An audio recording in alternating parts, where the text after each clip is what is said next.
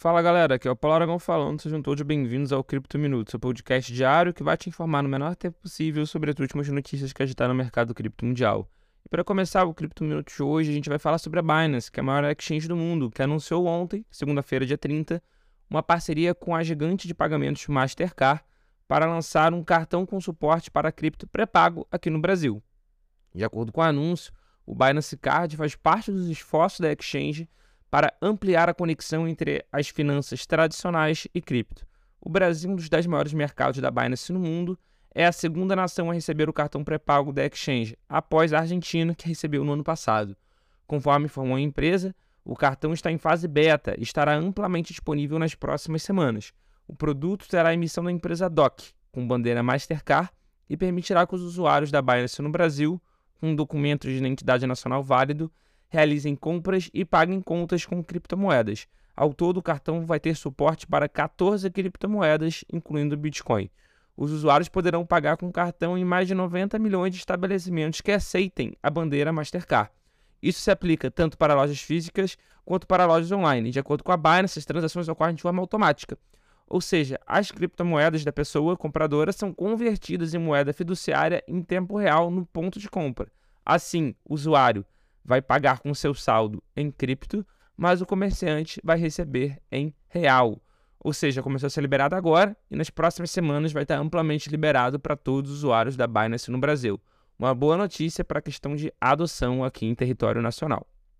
E continuando o Cripto Minuto de hoje, a famosa Bitcoin City de El Salvador ainda não saiu do papel, mas já está ganhando prêmios ao redor do mundo.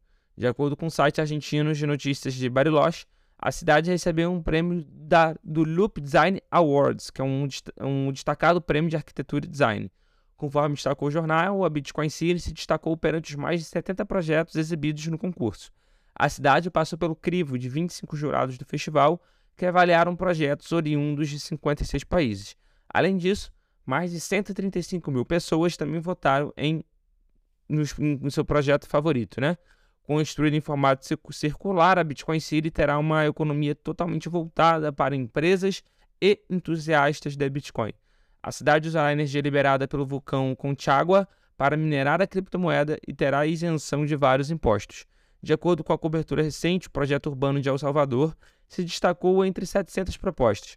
O júri destacou seu estilo interior inovador, enquanto a bela natureza circundante e os vulcões próximos também contribuíram para o sucesso. E para fechar o Cripto Minuto de hoje, a gente vai falar sobre futebol. A Premier League, que é a liga profissional do, de futebol do, do Reino Unido, né, considerada a primeira divisão do Reino Unido de futebol, firmou uma parceria de vários anos com a Sorare, que é uma startup de cripto com sede em Paris, na França, para a venda de NFTs. De acordo com um anúncio divulgado nessa última segunda-feira, dia 30 também, a parceria da Sorare uma licença de 4 anos para vender cartões esportivos digitais de jogadores de todos os 20 clubes da Premier League. O valor do negócio não foi divulgado, mas a Sky News estima que o acordo pode valer 30 milhões de libras esterlinas por ano, o que na cotação atual dá cerca de 190 milhões de reais. Abre aspas. A maneira como os torcedores seguem seus times e jogadores favoritos está evoluindo e a Premier League está sempre procurando maneiras de se envolver com os torcedores. Fecha aspas. Quem afirmou isso foi o Richard Masters, que é o executivo-chefe da Premier League. A Sorare é bastante conhecida aqui no Brasil por alguns motivos. O primeiro motivo é que o Piquet, o ex-zagueiro do Barcelona, é um dos sócios dela. E o segundo motivo é que aqui no Brasil já tem clube brasileiro também. O Atlético Mineiro, na época que o Felipe Ribe, atual head da Sócios.com, era head de inovação é, fechou um acordo com a Sorare e você pode comprar os cards colecionáveis dos jogadores do Galo também dentro da plataforma.